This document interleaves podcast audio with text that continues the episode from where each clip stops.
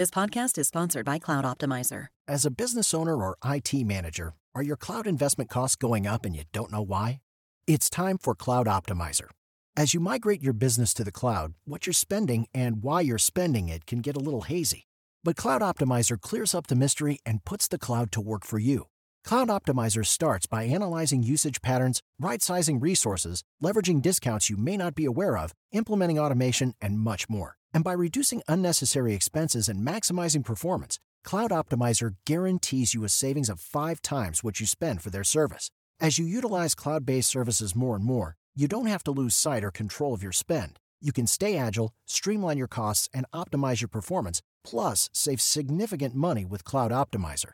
Make the cloud work for you with Cloud Optimizer. Get a free assessment and find out how much you can save by going to cloudoptimizer.com. Go to cloudoptimizer.com for your free assessment. That's cloudoptimizer.com.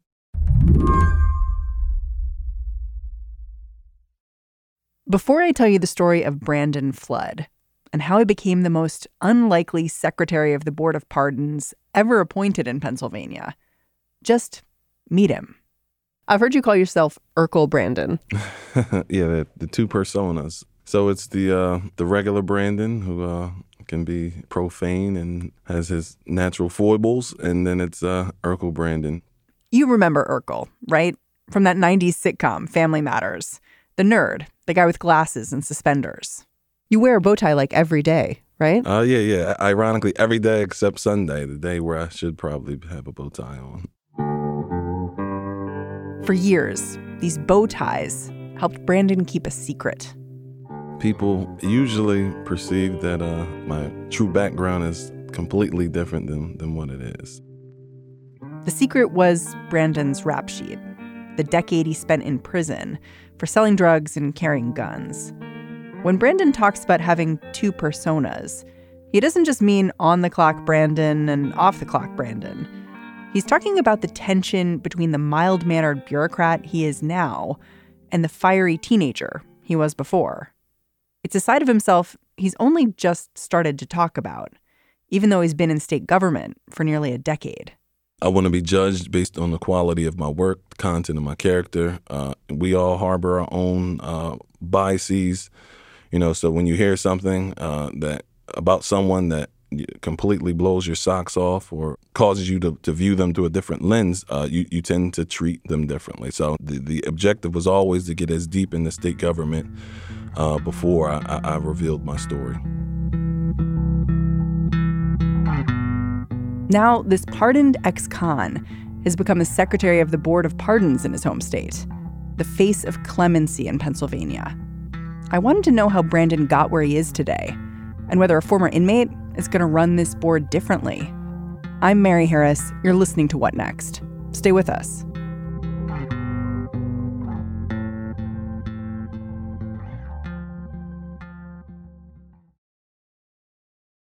This episode is brought to you by Discover. When it comes to your finances, Discover wants you to know they are the credit card that is always there for you. With 24 7 US based live customer service, everyone has the option to talk to a real person anytime, day or night. Yep, that means no more waiting for quote normal business hours just to get a hold of someone. We are talking real service from real people whenever you need it. Get the customer service you deserve with Discover. Limitations apply. See terms at discover.com slash credit card. How did a nice guy like you end up wrapped up in the justice system anyway? Uh, yeah, I used to get that even when I was, uh, even the people that I used to sell drugs to, like in the throes of their addiction, would be like on multiple occasions, like, why, why are you out here? You know, I don't know what it was. And I would take offense to that because I was like, well, I'm just as good as any other criminal out here, you know, or deserving to, you know. I think it had to do with the fact that I looked at what my dad he did everything right and went to school and college educated, served his country, and, and it just felt like uh, you know he, he came up short in my eyes. It seemed like he was struggling economically for me and my sisters, and it, it almost felt like so if I do everything right, this is what you know lies ahead for me. Uh, and in hindsight, I, I see the value of it, but back then I just used to be like, so you want me to go to college and do this and do that? It sounds like you were a little bit of a tough guy too. Like when when the police chief came to your school, you got into a tussle with him. I've always been one to uh, to question authority, and at the time, what precipitated that whole altercation was.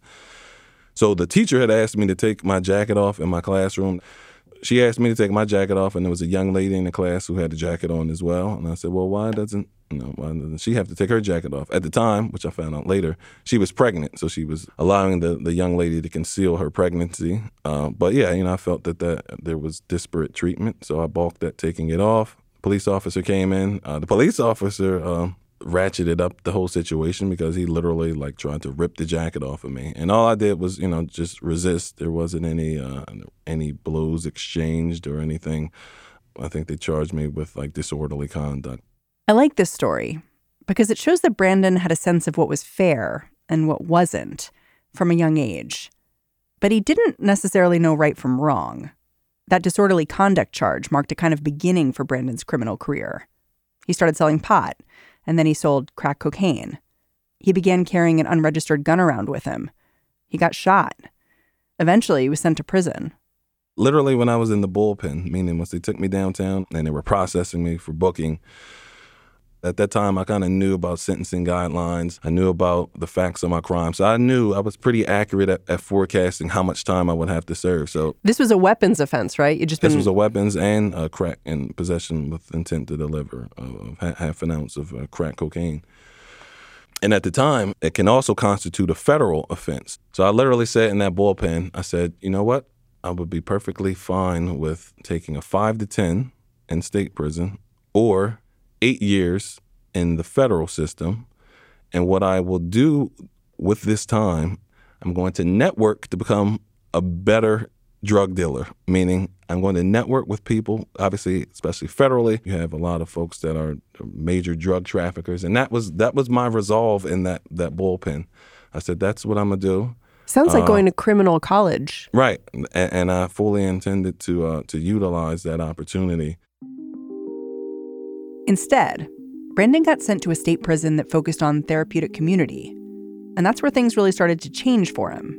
They were very keen on having community based programs uh, and community based organizations come in that prison and engage the prison population. So you had, and even academic institutions as well. So you had Drexel, you had Temple, they would have Pan African studies. They would have uh, debate courses. They would have public speaking classes. They would have writing workshops. So yeah, for me, that that that kind of set the tone for me. And, and believe it or not, some of the folks that were sentenced to, to life in prison, some of the lifers that were at that prison, they were very encouraging. You know, it's one thing when you hear one or two people say something like, "Hey, you know, you did a great job," but when you constantly hear people saying, "Hey, listen, when you get out, you better do this. You better do it." Like I, I on my way here, I stopped at a Family Dollar and um, I seen a guy who I was incarcerated with, and he said, you know, he congratulated me and he said, "Yeah, you know, uh, you said you were going to go out and and change your life." He was like, "You did." He's like, "You know, at some point, uh, I guess I'll do the same." You know, because he's still engaged in that criminal activity. So yeah, that that encouragement for me, uh, I felt like I owed. Uh,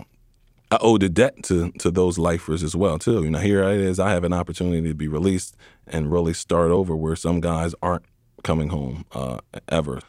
Once Brandon was released from prison, he made good on his promise to those lifers. He got an internship at the Pennsylvania House of Representatives, worked his way up the ladder, and then he started thinking about clemency. You know, I've been really politically engaged. I've worked on a number of campaigns uh, over the years as well. So I usually would get the question, hey, why, why aren't you running for anything? Or I would have people reach out and say, hey, are you interested in city council or school board? And I would always say, ah, no, I'm too busy because, you know, constitutionally, that's one of the disqualifications uh, for anyone that has a uh, a conviction that is uh, considered infamous. So you couldn't run for office. Can you tick off some of the things that you couldn't do because you'd been formerly incarcerated? Yes, absolutely. So what clemency provides, it enables you to run for public office. It enables you to also serve in the military. Uh, it enables you to travel internationally. It enables you to uh, lawfully purchase and own a firearm. And it also enables you to serve on a jury. Those are the primary civil rights that are restored to anyone that does receive executive clemency. The first time Brandon applied for a pardon, he got rejected. He wrote down a docket number wrong, clerical error. Eventually, he rented out a hotel room just to fill out his application in peace, make sure all the details were right. So my application was pretty thick. It was, uh, and you'll probably enjoy this story. It was so thick that when I brought it to the board of pardons office, they had a window. It was a glass window that you can you usually slide it through. They they had to open the door to get mine because it would not fit through that slot. So, how many years did it take to go from being incarcerated to serving as the secretary of the clemency board? About nine, a little less than nine years. I guess technically I was released from prison in 20 February of 2010. I began uh, working for the legislature in June, so June of 2010 until April 1st of uh, 2019. When you're considering a prisoner for a pardon, I wonder how you might be looking at their application differently than the people mm-hmm. that you're serving with. What do you see there? Well, certainly, uh, you know, because I get a lot, you know, since the announcement. Obviously, uh, you know, I've been uh, inundated with emails and inboxes about people looking to learn more about the clemency process, or folks saying, "Hey, uh, you know, I need a pardon." That know. must be overwhelming. Uh, yeah, it, it is. It is. But but uh, by the same token, I understand. Uh, you know, I'm blessed to be in this position. Uh, when it comes to an executive clemency board, I believe I'm the first ex-offender to ever occupy the position as uh, their, their chief administrator. There's a lot of people, I think, dwelling in the shadows uh, that are, have similar backgrounds than myself. Um, so there's been a number of people that have reached out to me and said, "Hey, listen, uh, I think your story is inspirational, and, and, and I actually have a conviction from 20 years ago that, you know, I never thought about trying to get pardoned. Uh, can you help me with the process? So it's been a lot of unlikely, unsuspecting people, uh, and these are people who are who are working in state government doing well for themselves. And they said that, you know, part of the reason that they're seeking this is because they feel like they, they reached their ceiling, their professional ceiling. Tell me a little bit about Pennsylvania and how Pennsylvania has been changing in terms of criminal justice over the last decade, especially when it comes to pardons, because Pennsylvania has this history of really clamping down on clemency for people who are incarcerated and people once they get out, right? The, the process was just incredibly complicated. Correct.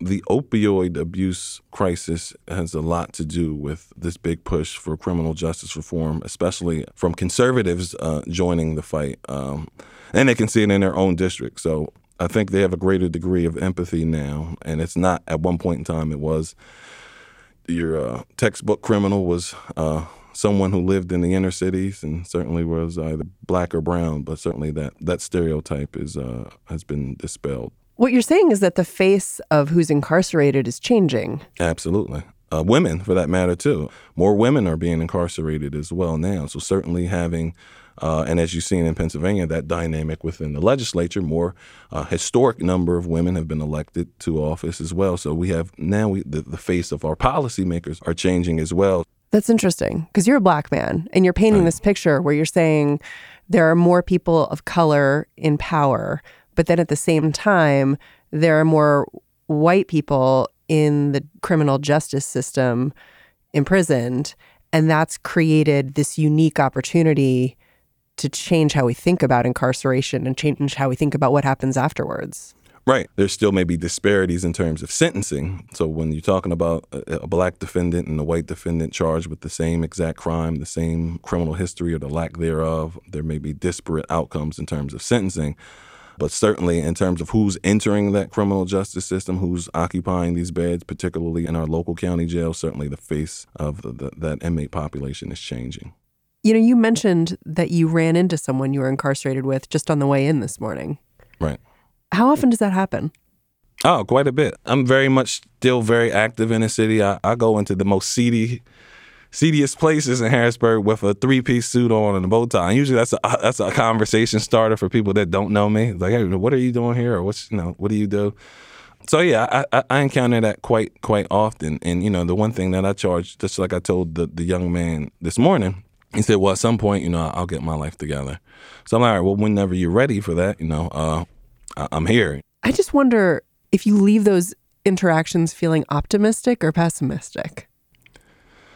Uh, I mean, at the end of the day, I mean, I can kind of weed out who's serious about. Uh, I really want to change my life, or I really want to, you know, put in for a part. And like, I created this boilerplate response. So instead of just saying, "Hey, here's the application," and give it back to me, No, what I'm going to do is I want you to, to, to take a very intimate and in depth look at how the process works, what factors are considered, how long this process is going to take, what it entails, and then if you if you circle back with me, then I know you're serious. So I'm kind of weeding out the ones that are just you know reaching out, uh, saying that they they want to uh, to engage in this process. So Like, hey, I knew you. Right. And then I tell them to look at this too. Despite no matter how efficient we make the process and how how much we're able to lessen the turnaround time, you should look at this as a long term investment.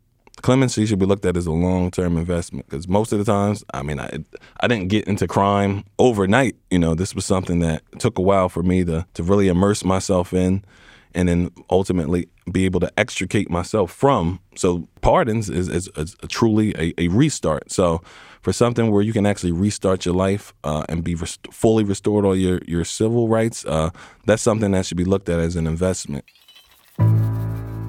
Brandon, thank you so much for joining me.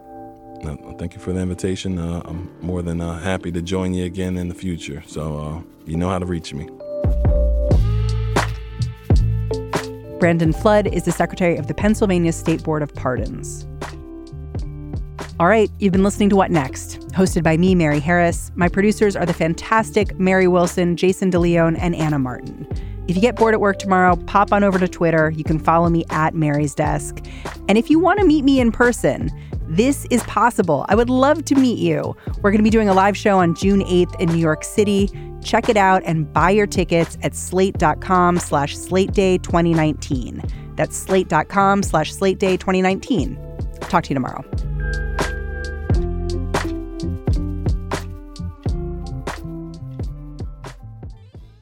This is the story of the one. As head of maintenance at a concert hall, he knows the show must always go on. That's why he works behind the scenes, ensuring every light is working, the HVAC is humming, and his facility shines. With Grainger's supplies and solutions for every challenge he faces, plus 24 7 customer support, his venue never misses a beat. Call click grainger.com or just stop by. Granger, for the ones who get it done.